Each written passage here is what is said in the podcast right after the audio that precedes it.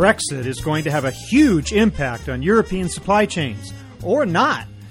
Hi, everybody. I'm Bob Bowman, managing editor of Supply Chain Brain, and this is the Supply Chain Brain podcast.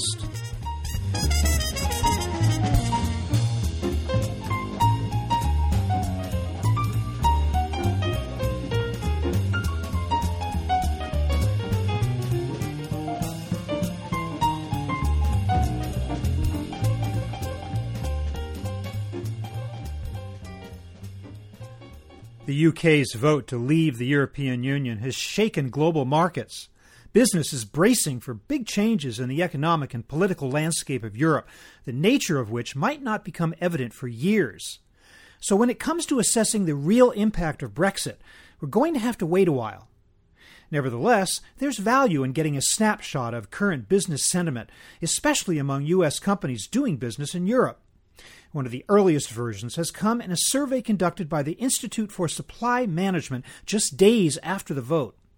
We're going to find out what that report revealed in my conversation today with Thomas Derry, Chief Executive Officer of ISM.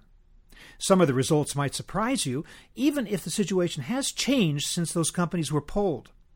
We'll learn why most procurement executives believe Brexit will have a negligible impact on their operations.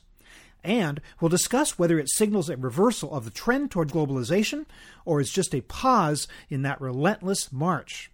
So here is my conversation with Thomas Derry.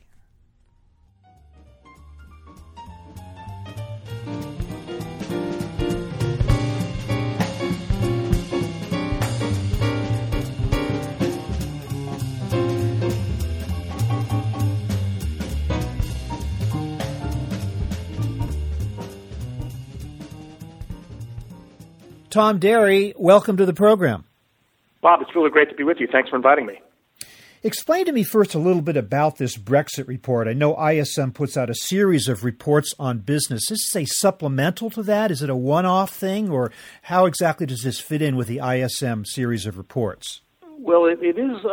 It may not be one-off, but as you probably are aware, we compile the data for both our manufacturing and our services sector reports at the end of each month and publish, in the case of manufacturing, on the first business day of the month and the non-manufacturing report on the third business day of the month. And one of the real drivers of value for the report, for the people who follow it, is the data is reported as about as close to real time as it is possible to get this kind of analysis done.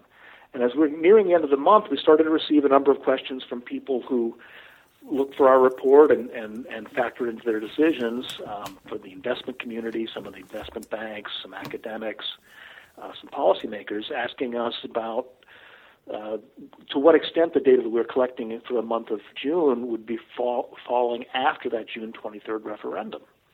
And we realized that there was a real surge in interest on the potential impact of Brexit, which of course caught us all by surprise. And so we decided to do a supplemental report to get us a better view, because even if all the data had been collected after the 23rd of the month, which wouldn't have been the case, it's not possible to isolate the impact of an event like Brexit unless you ask specific questions that are directly on that point. So we decided to do a supplemental report because of the level of interest that we were receiving. And you came out with this report just a little over a week after the June 23rd referendum, and yet you were able to get, you felt some pretty good, initial input from members on what was going on.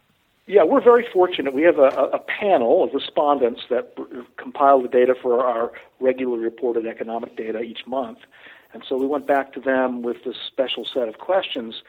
You know, they're ready to participate in this kind of special data collection. Many of them are quite proud of the role they play in providing the data for this very influential report. And so when you have an event of this historical impact, and it clearly is, almost by definition, once in this half a century kind of event, they recognized they had a valuable role to play. And we also felt it was important in that first week to get real data in the hands of people who had to factor in this event into their planning, because there was a lot of speculation. There's a lot of informed thinking about what might be the impact, but there had been an absence of real data, and we felt it was important to get the data into the hands of the people who need to make those decisions. it was an early snapshot. It showed a high level of uncertainty, the same level of uncertainty we all saw around the world, not just from this report. I want to talk about the results of that report, but before we delve into it, I want to ask you now, have you seen 2.5 weeks later any settling down, any changes in sentiment that might somehow supplement the supplement? In other words, right. You know, what's going on right now? I think that, yes, we have seen that, especially in the U.S. capital markets, for instance. As you know, in the immediate aftermath of the Brexit referendum, the U.S. stock market, for instance, lost over 600 points, the Dow did, in the first trading day. It since has recovered all of that and then some. So we're seeing that settling down, not just within the capital markets, but generally across business, across the board.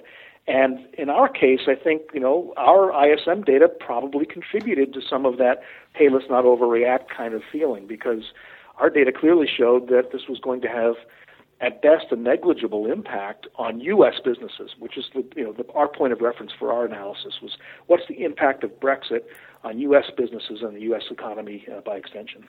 Interesting that you kind of create a feedback loop in that you try to assess sentiment out there, and yet your conclusions then contribute to sentiment in a way. So I guess you can't stand outside of this, can you, really? Yeah, well, it's what they call that the Heisenberg principle in physics. The very nature of conducting an experiment changes the circumstances and the phenomenon that you're testing. So I think ISM kind of falls into that category. Well, we publish an influential report. We know it's closely followed by the Federal Reserve, by the White House, by academics, by the investment community. In some ways, we feel that we've got a responsibility to contribute to that dialogue because we do have this very influential report, and we've been doing it for decades now. So we've got a track record of real reliability. Clearly, we don't have time to delve into every aspect of the report, but I would appreciate it if you would at least sum up for me what were the major concerns of respondents to this report.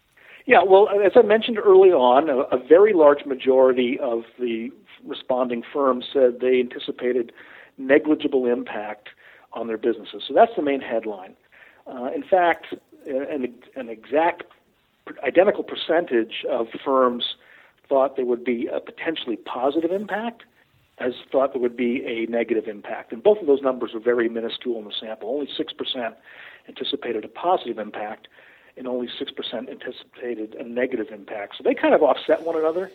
And the large majority of firms, therefore, just said, nah, it's probably not going to be that big an impact for us. Now, we've been dealing with some macroeconomic headwinds, as they call them, for a while now. The dollar has been strong and continues to be strong and strengthened against the pound specifically in the wake of the referendum. We've seen the impact of the change in oil prices, which has generally been a net positive for the U.S. economy, but maybe not as much as we had anticipated or would have anticipated from our typical economic models in the past, but generally has been positive. And so that has had a dampening effect on exports, but you have to remember that exports are a very small component of the overall U.S. economy. Only about 13% of U.S. GDP is comprised of our export activity, and our overall net exports is actually negative, meaning that we actually import more into the United States than we export. So our economy in the United States, unlike some other economies such as Germany or Japan or China, we're much more insulated from export impacts or effects than those other economies. And that's, in a situation like this, is generally very positive for the United States. We're a little more resilient and have a little more capability to withstand these kinds of exogenous shocks. Now, that doesn't mean if you're in the export business, that's potentially a very serious issue for you. And so two of the factors that they cited specifically, the respondents, one was the strength of the dollar, and that is a bit of a concern. So if you are an exporting firm, your prices now are comparatively higher than they had been, and so that can slow sales and can put you at a competitive disadvantage. And our respondents clearly highlighted that. They also were pretty sanguine, however, about employment levels, which is an important factor. They thought that this was not going to have much of an impact on levels of employment at their firms and in the United States. So that's very positive. And the third factor they looked at was the level of capital spending. Capital spending be a very critical factor for influencing investment in the United States and for firms. And so in this case, they thought that the capital expenditures were going to be unimpacted by the Brexit referendum. And so a very important outcome for the U.S. Well, certainly from the standpoint of the value of the dollar, exporters have been facing the headwinds of a strong dollar for some time now. So it's nothing new to them. Probably not a sudden shock of it by any means. No, that's exactly right. So many firms have already made the adjustment. So the fact that the dollar might strengthen appreciably or somewhat after the Brexit vote was muted, right? The impact was muted because firms had already factored that into their planning. Mm-hmm. I have to think, though, that it's going to cause companies to at least begin to consider changing their distribution strategies, where they have warehouses, what countries they use as launch points of reaching other countries. Do you get any sentiment there that there may be a shift because of Britain breaking off from the EU and the tariffs and the types of tax considerations that might arise as a result of that? That's a very important point. And now thinking more, EU-centric, as it were, and UK and EU-centric, those kinds of questions are clearly going to have an impact. Many U.S.-based firms and many multinationals also tended to use London as their port of entry, if you will, into the European Union. It was convenient. Obviously, they speak the same language. Convenient in terms of time zones and time differences. You have a highly educated, capable workforce there. And it made sense for many companies to base their operations to serve the European Union generally in the UK.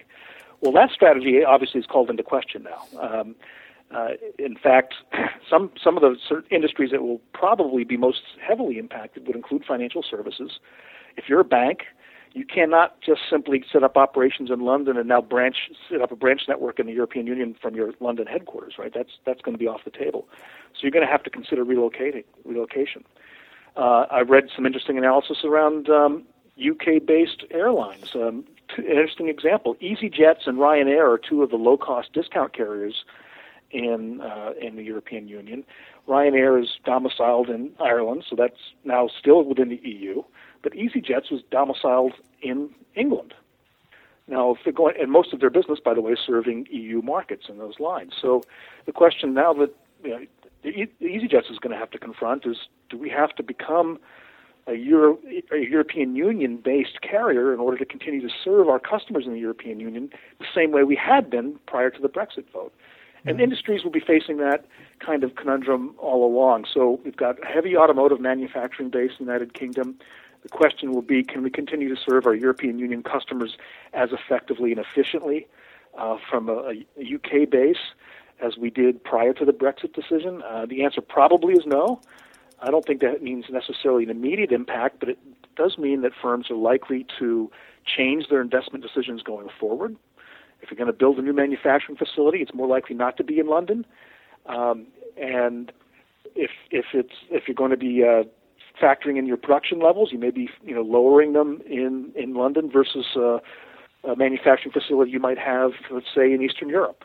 Poland and the Czech Republic were very popular destinations for many firms in terms of operations to serve the European Union. Well, thinking about physical distribution of goods, I wonder if it might not be the harbinger of a shift away from a regional distribution strategy to a more country-specific one. Number one, might that be the case? Number two, it would seem to me that would engender additional capital spending because you'd have to have additional warehouses and additional distribution infrastructure within each country. Am I wrong in assuming that? No, and I think we're already seeing evidence of that. So there's been I get asked frequently about the so-called phenomenon of reshoring, and I haven't seen a lot of evidence, at least not in the companies I talk to, about reshoring in the sense that the question is premised on, which is, are we going to bring back manufacturing and those kinds of jobs that we've exported, so to speak, to places like China? Are we going to bring them back to the United States? There's not really a lot of evidence that that's going to happen. But firms certainly are doing more of what I call nearshoring. And northern Mexico is a great example of this. Both in the automotive and the aerospace and defense industries, you've got a fairly advanced manufacturing environment in northern Mexico. And as that begins to get established, it becomes more attractive not only to the OEMs, but to their suppliers. And so they've built up a pretty good base in northern Mexico for both of those industries right now. I think you'll find that, generally speaking, companies find that total cost of ownership from their point of view, from the cost of goods sold point of view, is lower the closer you are to the end customers that you're serving. And so you're seeing a redistribution in terms of strategy around sort of more distributed networks with less lengthy sort of extended single supply chains and more network that serves regional markets around the world. I think the Brexit vote will only exacerbate that, particularly with regard to serving customers in the EU. Now, usually when we talk about reshoring and nearshoring, the conversation focuses on Asia because that's where we're reshoring and nearshoring from for the most part. It doesn't really talk a lot about Europe. Are we also discussing Europe? Is that part of the mix, or is that like a whole separate kind of discussion? No, it is part of the mix, and depending on the industry. So chemicals would be a good example. You've got a pretty sophisticated network in various parts of Europe today, and I would expect that to only continue in the wake of the Brexit decision. And it's certainly true across other industries as well. But, yeah, I mean, that game, the game that led to the buildup of manufacturing base in Southeast Asia and China was all around labor arbitrage. And that game's over. I mean, it costs as much to hire an engineer in Shanghai today as it does in Peoria. So that cost advantage is gone.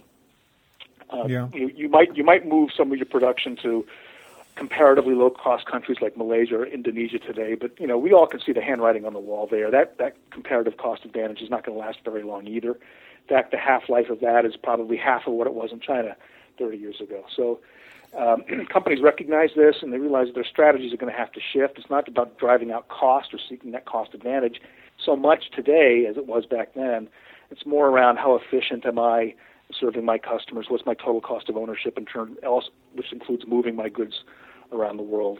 Where's my comparative advantage in terms of risk and also innovation? And I think you're seeing those kinds of factors become more prominent in decisions about designing supply chains. You know, I haven't talked to anyone who thinks that Brexit is the end of the story of the EU, of the EU's problems, and indeed other countries within the EU, at least certain political contingents within those countries, are making noise about wanting to follow Britain out. I am wondering, you know, in the last few years, it's just been the constant drumbeat of globalization. Does this signal the possibility back toward a more fragmented world, or is this just a little bit of a hiccup and we are going to continue the march for globalization? What do you think based on the people you talk to and the figures that you get in your reports? It's a really interesting question, and I think that this probably represents a pause in the onward progress of globalization generally. I think, in a sense, that genie is out of the bottle. The principle of comparative advantage in economics, I mean, that theory holds up, and it's very difficult to discount it, even though it means significant and often, you know, very impactful dislocation for certain industries and certain workers in certain industries in certain countries, and we've seen that in the United States. But generally speaking, it's also true that the standard of living rises for everyone around the world as a result of globalization. So notwithstanding the short-term pain and disruption, the overall benefit is clear for all of us. So that, I think, will continue to be the case. Now, will we see some continued splintering, possibly, of the EU? Well, that's an interesting question, and obviously it remains to be seen. I think it's sometimes very difficult to argue against the basic human instinct we seem to have around recognizing nation states and national sovereignty, and the whole European Union project is predicated on the idea that I'm willing to sacrifice some of my national sovereignty to a collective, right, to a larger entity, to unite us, to bring us closest together and minimize the opportunity for the divisions and divisiveness that brought us two world wars. Which sounds great until then you get this monolithic bureaucracy in Brussels and people go, oh, well, is that what all this means? And maybe they start to back out a little bit. And there are lots of implications, yeah. So, I mean, am I willing – we saw this play out in the Greek debate. Am I, as a taxpayer and citizen of Germany, willing to subsidize what's happening in the Greek economy for the overall benefit of the EU when it's really kind of a wealth transfer from – me in Germany to my fellow citizens of the world over in Greece? And a lot of people have a problem with that, particularly if you feel like you're managing your affairs responsibly and someone else is not managing their affairs responsibly because of the moral hazard, because the EU can step in and, fix those problems or issues that might be self-inflicted. So, you know, it's a very interesting question. I think the euro as a currency is going to survive. But you still have the issue of uncoordinated fiscal policies across the 27 now members of the EU. So that, I think, is a real issue. I think it's possible that we could see one or two of the states maybe take a move in the direction of at least considering the question of exiting the EU. But generally speaking, particularly for the large economies and the original founders, so Italy and France and Germany and Spain and those countries, the benefit of being within the EU and the benefit of having that common market far outweighs any benefit of splintering off and going on your own path. And I think countries will see that in a likely sort of painful Brexit process. The negotiation obviously still hasn't commenced yet.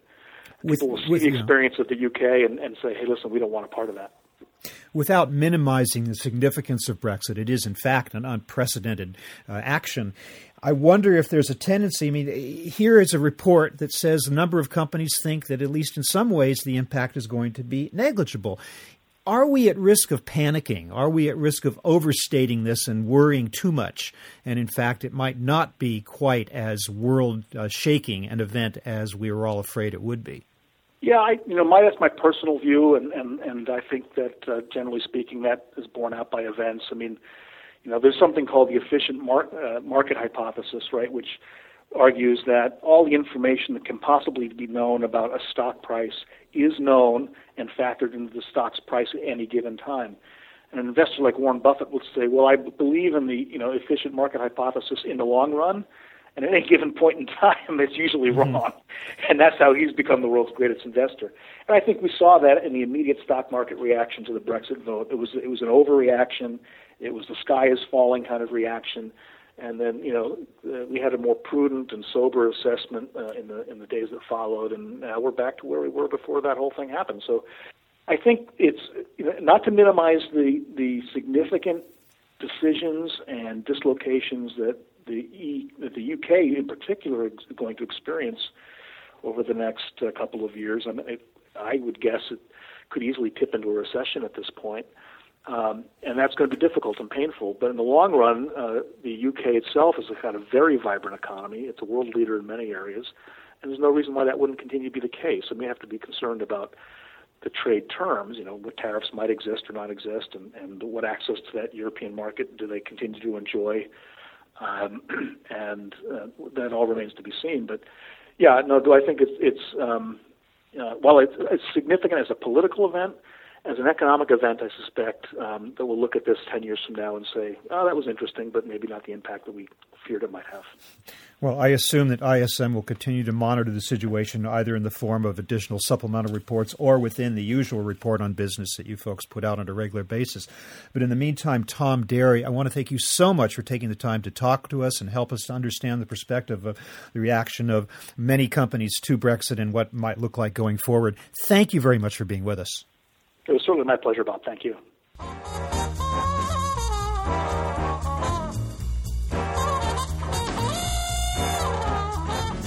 That was my conversation with Tom Derry of the Institute for Supply Management, talking about a recent ISM survey on the impact of Brexit on supply chains and procurement. We're online at www.supplychainbrain.com, where we post a new episode of this podcast for streaming or downloading every Friday. You can also read my think tank blog, watch thousands of videos, and access all of our other content, including the digital edition of our magazine. Look for us on Facebook and LinkedIn, and follow us on Twitter @SCBrain. You can also download, subscribe to the podcast on iTunes. Got any comments or suggestions on this or any episode? Email me at rbowman@supplychainbrain.com. See you next time.